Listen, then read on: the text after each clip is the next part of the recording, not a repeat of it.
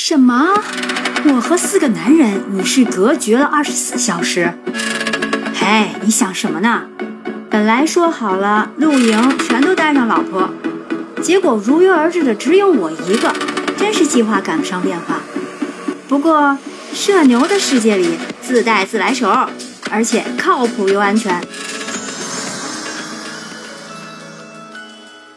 听说露营是成年人的过家家，人在大自然面前永远未成年，别赶时间，就坐在那里等着时间。没有 schedule 的 schedule， 没有 social 的 social， 真好。人就应该待在没有天花板的地方。虽然露营的日子千篇一律，但有趣的营地万里挑一。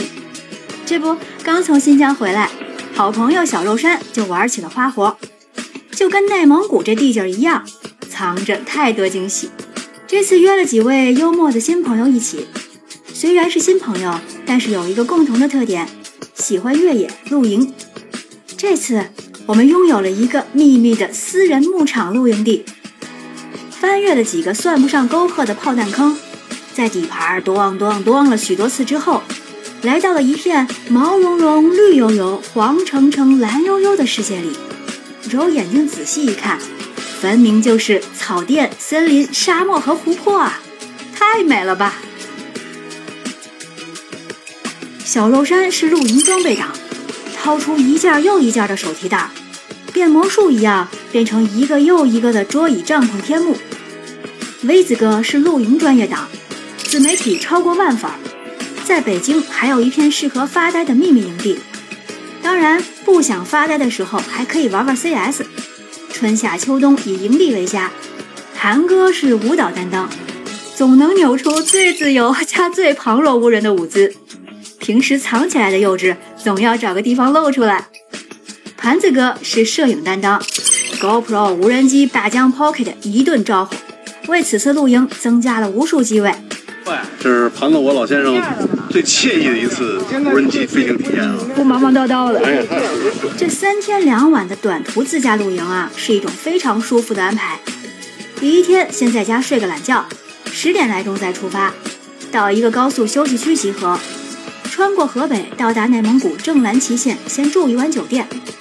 傍晚再来一顿当地的特色庄锅，我还是第一次吃，满满的肉欲纵横，欢乐无限。第二天吃完早餐再出发到营地，这本是一个从北京出发时燥热的让人发狂的天气，但内蒙二十六度的夏天真是对户外爱好者最棒的奖赏。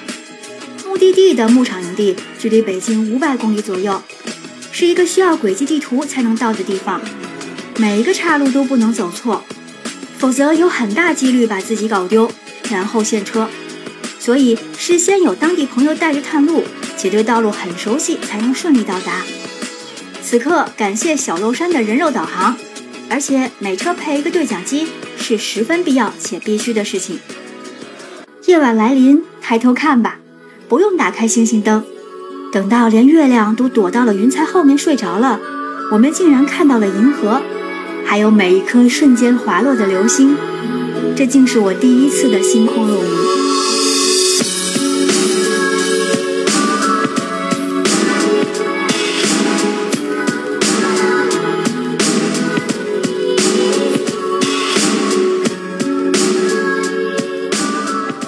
一早，在其他人酣睡的这段时间里，起得比鸡早的人获得了奖赏，我看见了日出。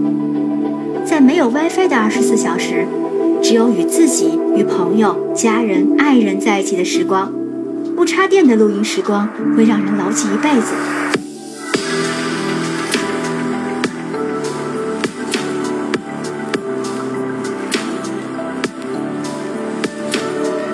最后想说，务必要遵守去大自然做客的礼节，不要讨厌牛牛们粑粑的味道，少一些城市里的矫情，少一些大小姐脾气，否则就不要出门了。